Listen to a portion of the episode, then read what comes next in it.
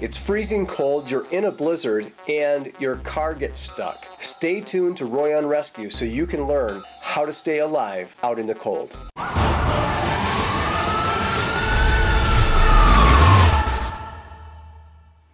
So it sounds like this couple had newly purchased a four-wheel drive, and they had gone around a barricade that basically was warning them not to go into two tracks that were seasonally closed due to large amounts of snow.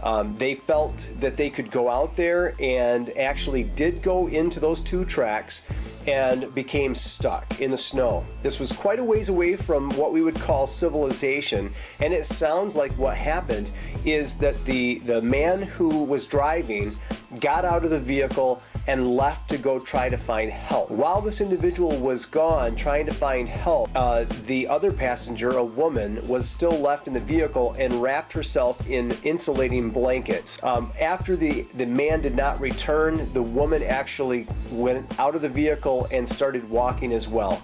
As she was walking back into civilization or trying to find her way to get help, she became hypothermic herself, found herself trapped out in the snow, and was literally eating snow, and it sounds like eating some form of tomatoes of sorts to be able to stay alive for over a week. Tragic story is, as this individual walked to get help, actually came across the gentleman who had died out in the exposure. Family did not give up hope. They kept looking in areas where they believed this couple would have gone out to four-wheel drive, and actually found the woman. And though she had frostbite, hypothermia, and malnutrition, obviously, and probably dehydration, she was found alive and is now recovering in a hospital. Some of the things that is important to remember in a situation like this is that pre-planning is key. You know, you can go to any hardware store, sports, athletic shops, and get hand warmers, foot warmers, heating pads, these things that you tear them out, the chemicals mix, and then the next thing you know, it actually begins heating. And you can put those in your gloves, in your shoes, in your coat, under your armpits, to help maintain body temperature. When trapped out in the environment where it's cold, remember that the body is working extremely hard to stay warm, and this can lead to dehydration and malnutrition very quickly. It's going to be essential to remember that snow has potentials for bacteria and things like that, but compared to dehydration and dying from dehydration, it's probably going to be worth it to eat and consume snow to keep hydrated.